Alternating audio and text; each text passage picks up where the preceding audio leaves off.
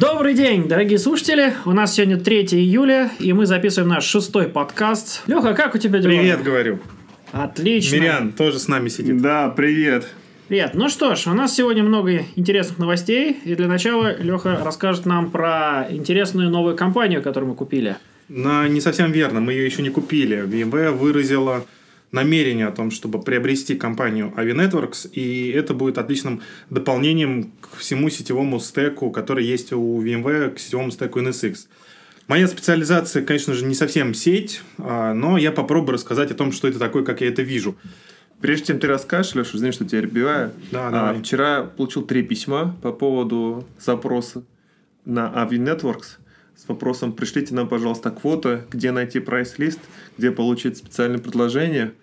Это решение должно взорвать рынок. Думаешь? А, кстати, слышали, вчера была проблема с Cloudflare, когда на полчаса лежали сети Cloudflare, CDN, и очень много сервисов не работали. Так. Они занимаются практически тем же, тем, что и Avi Networks, только Cloudflare это CDN и плюс э, распределенный firewall, и как раз ошибка была у них в том, что Web Application Firewall применились к нему правила неверно, и поэтому перегрузились процессоры Cloudflare. То есть наши провайдера. хотят купить правильных парней.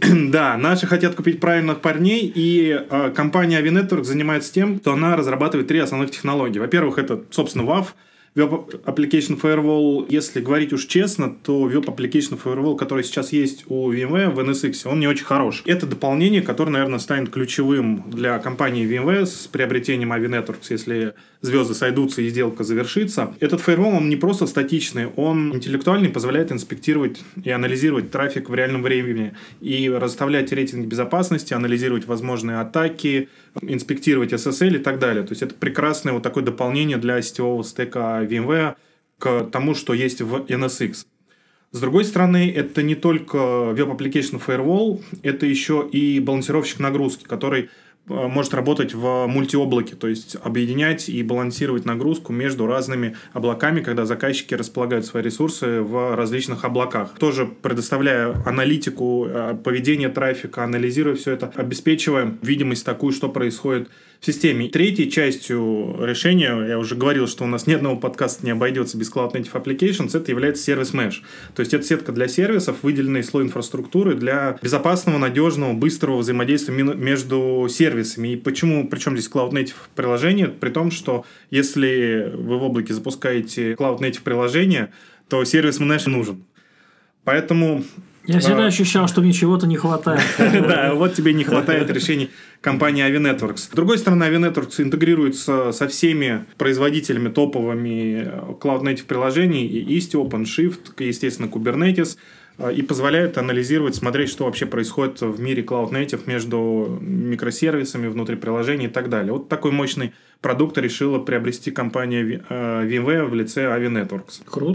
Круто. Круто. Ну, Да. надеюсь, что сделка состоится. Хорошее хороший намерение. лав. Это Появится. действительно будет бомба, потому что пока что решений вот аналогичных стеку решений VMware на рынке просто нету. Именно вот именно такого полного стека ни у кого нет. У всех есть отдельные части из этого стека, но так, чтобы это было единым таким фронтом, предлагалось заказчику, такого вот не встречалось. Леш, ты говорил, что это еще балансировщик нагрузки, да? Да, это еще и балансировщик нагрузки, я говорил об этом. Насколько он продвинутый? Он интеллектуальный. Пока что это все, что, все, о чем я знаю про это решение. Но, а, как я уже сказал, он умеет балансировать, анализировать трафик а, в реальном времени, все это делать, расставлять там какие-то теги. Но я думаю, что мы в один из следующих разов пригласим кого-нибудь из сетевого департамента, кто более подробно нам расскажет именно про это решение. А сейчас вот я озвучил такую новость. Угу, понятно. Ну что ж, озвучу я новость. У нас новость дня – это выход Horizon обновление 7.9. Да, ну, собственно, у нас фактически идет, я так чувствую, подготовка к выходу Horizon 8. Коллеги полируют текущий дистрибутив, добавляют туда маленькие э, всевозможные дополнения, улучшения, которые, в общем-то, готовят Horizon к большому прыжку вперед. Ну, на текущий момент из основного это как раз-таки отшлифовка и добавление функционала в новую HTML5 консоль э, Horizon, Horizon Console, которая уже давно разрабатывается. Она призвана наконец-то заменить э, флеш-интерфейс Horizon Administrator.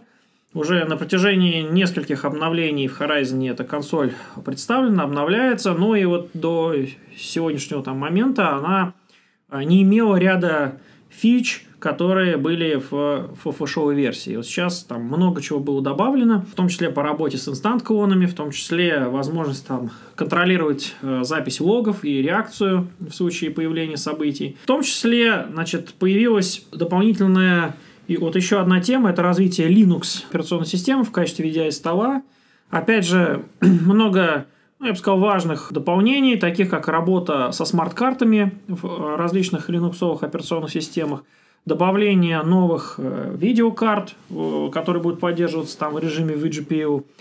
То есть, в общем-то, ну, всевозможные, всевозможные дополнения, которые позволяют сделать в целом Horizon более стройным решением. Из интересного, вот о чем, наверное, я буду рассказывать более подробно в следующий раз, по мере того, как будет более тесно проведена интеграция и документация дополнена совместно с AirWatch, это появление в шлюзе Horizon, который также является шлюзом для AirWatch Unified Access Gateway, функционала, который позволяет реализовать э, почтовый Gateway, который раньше назывался Firewatch э, Secure Email Gateway, реализовать его вот в едином составе на едином шлюзе Unified Access Gateway. То есть вот шлюз, он служит одновременно и Horizon, и Firewatch, и функционал его постепенно расширяется, дополняется за счет различных компонент, которые раньше были отдельно представлены. Теперь вот постепенно он вбирает в себя этот функционал и делает его лучше и, соответственно, удобнее по настройке. Алексей, Мне что? всегда да. было интересно, как много Linux десктопов у нас заказчики используют. Потому что мы каждый раз об этом говорим,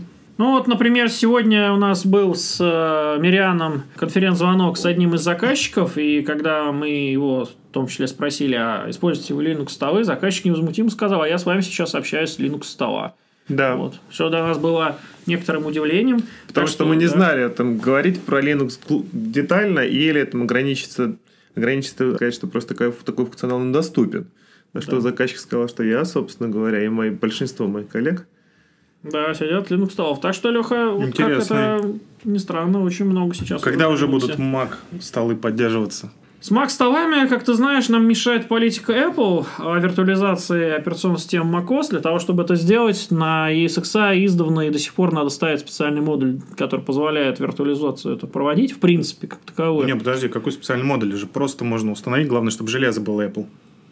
Ну, Леша, это же, как ты понимаешь, некоторый нюанс, который несовместим с большинством инфраструктур. Вот, понятно, поэтому, понятно. Поэтому, да, сначала компания должна договориться, и Apple должна разрешить все-таки виртуализацию на любом железе, а не только на Mac Pro. И тогда все будет окей.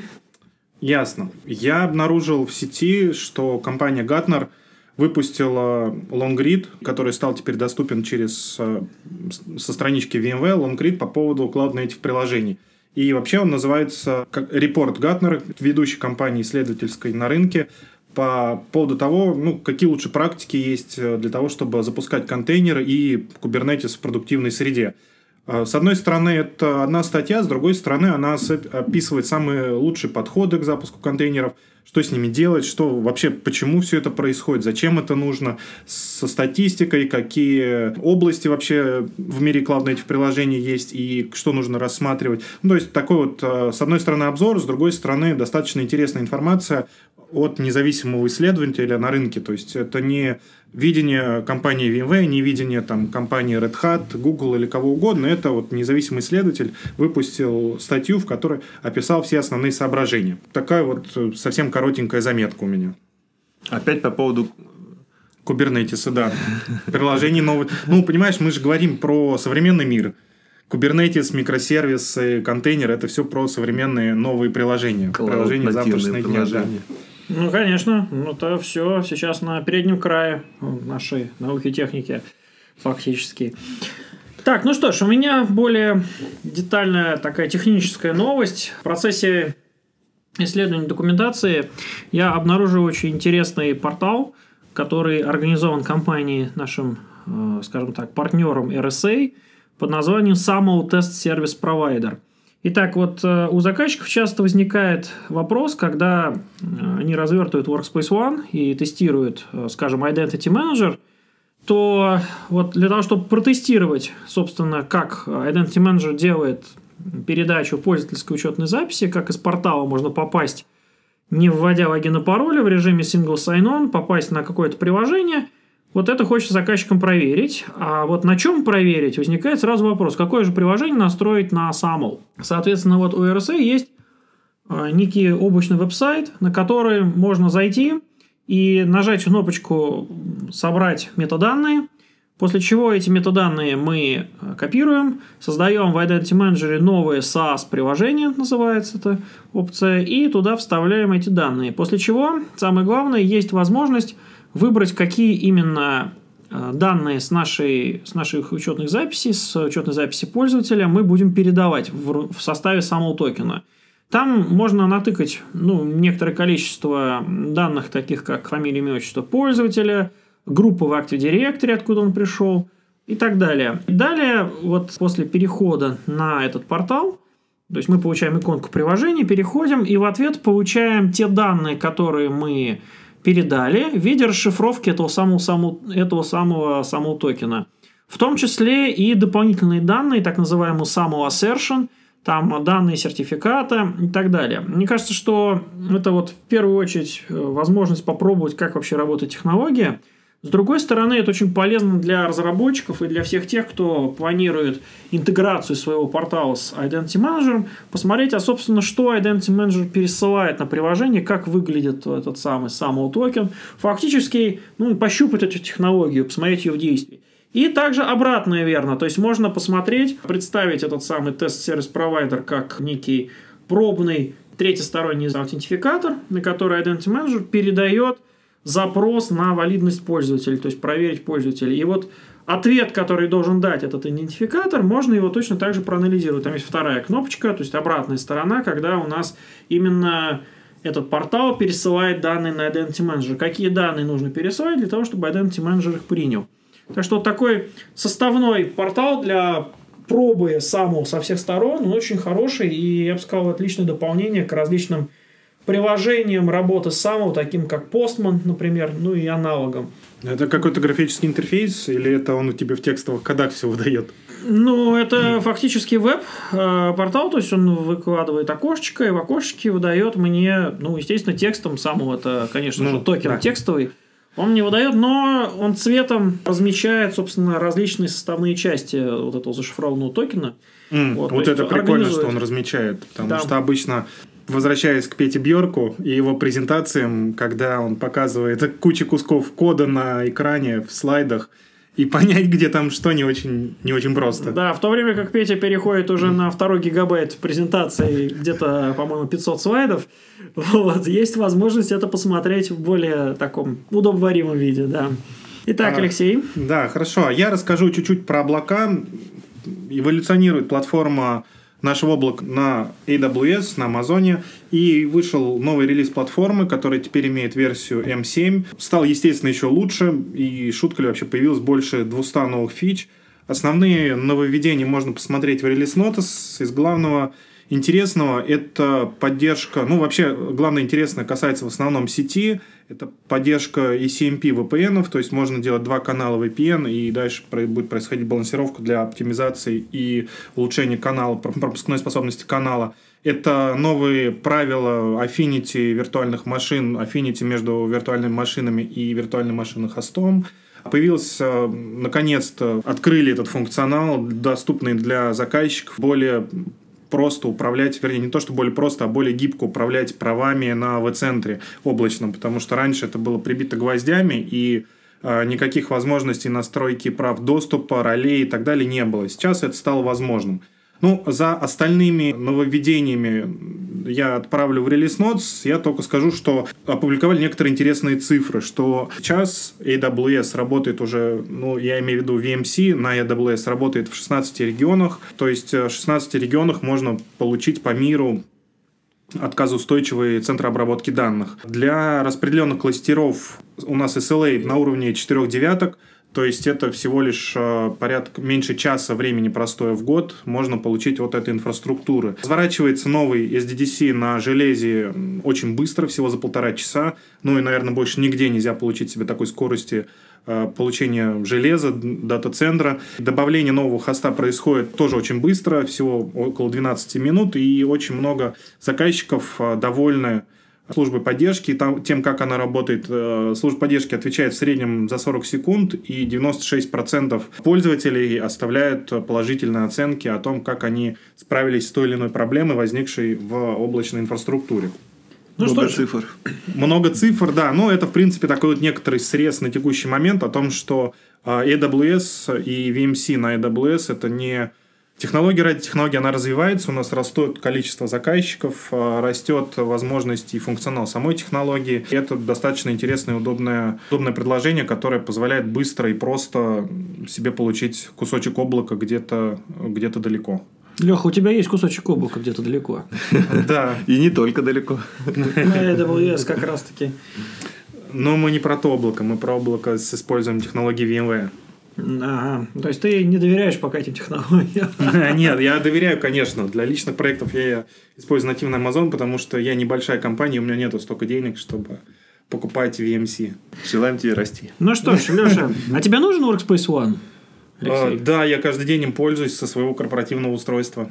Как, как, какое количество причин бы ты мог назвать? Зачем он тебе нужен? Workspace ONE, ну, это единая панель доступа вообще ко всем нашим сервисам. Раз. Посчитали. А, это проброс в сервисы без ввода пароля. Два. А, я теряюсь.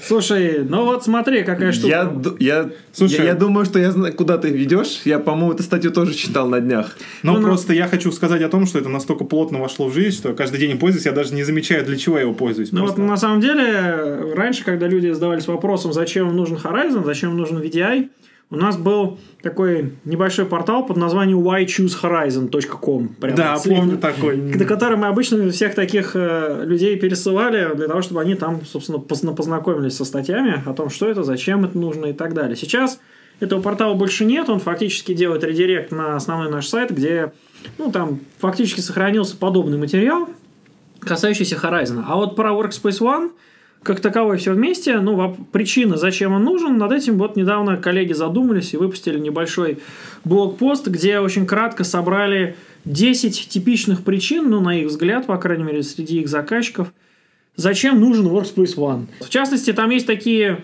ну, неожиданные, может быть, причины, которых не, не задумываешься, это, например, когда происходит слияние нескольких организаций, и нам нужно быстро людей как-то единым образом подключить, потому что в одной организации одни бизнес-процессы, одни порталы, в другой организации другие бизнес-процессы, другие порталы. Это, например, как при приобретении Avinetworks? Да, да, и вот коллегам за Avinetworks мы им скажем, ребята, у вас есть одна ссылка, там вы все получите, соответственно, то есть им не надо будет там долго и нудно выяснять, где что лежит. Угу. Вот, то есть Какие таких... приложения, как получить доступ к необходимым приложениям? Да, они сразу получат VDI столы, они сразу получат все корпоративные ресурсы через одно единственное там URL, да, который им скажут. Так что довольно-таки интересный такой ну, небольшой блог-обзорчик. Мы же обязательно предоставим ссылку на этот блог. Ну, конечно, конечно. Можно воспользоваться для того, чтобы убедить свое руководство или себя. Начните себя, дойдите до руководства. Да. Итак, что у нас еще интересного? Значит, пока мы обсуждаем все эти новости, у нас готовится к запуску робот Федор. А кто такой? А кто такой робот Федор? Да, Лех, Лех, ты вообще знаешь, что на МКС все на Linux построено? Недавно, так, сравнительно недавно, я бы сказал, наверное, год или как назад была статья на тему того, что в окружающем обозримом космическом пространстве нас окружает дистрибутив Linux. Ничего вот, себе. Винду туда не отправляют. Вообще, потому что вроде бы какой-то скриншот был с виндой. Возможно, это были личные ноуты Может быть, сотрудников. Это был переделанный гном интерфейс. Возможно. Вот. вот теперь туда еще отправляется Роскосмосом робот Федя, ну или робот Федор, он там расшифровывается каким-то очень длинным названием. А он тоже под Linux? Который, конечно же, будет под... Э, ну, я думаю, что что-нибудь там типа Raspberry Pi в него паяли, который позволяет ему... Четвертый, надеюсь?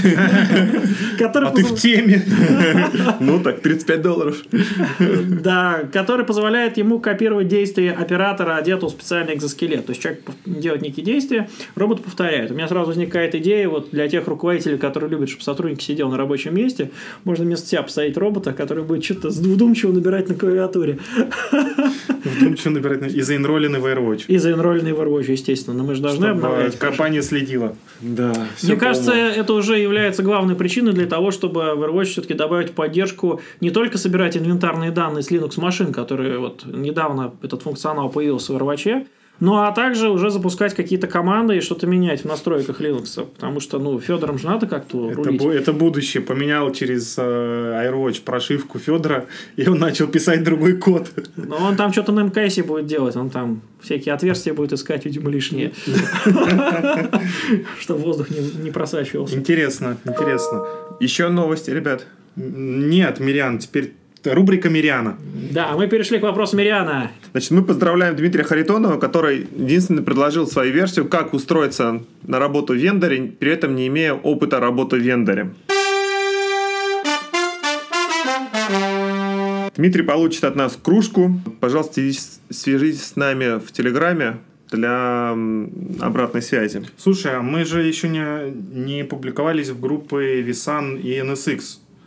Мне кажется, стоит в эти группы тоже публиковать информацию о выходе наших новых эпизодов. Да, обязательно. Почему мы этого не делаем? Я знаю почему. Потому что мы никогда не приглашали коллег. И, соответственно, сетевой виртуализации и Куликова. А, ну, исправим эту оплошность. Мне кажется, да, нужно нам добавить висанчика в наши разговоры. Ага, то есть в следующий раз мы зовем Колю. Посмотрим. У Это будет есть- сюрприз. Это будет сюрприз. Ну, окей, окей. Так, и вопрос для э, этого подкаста. Расположите, пожалуйста, в хронологическом порядке все известные вам протоколы Horizon. Тогда прощаемся. Да, спасибо всем. Спасибо. Всем пока-пока. Пока-пока.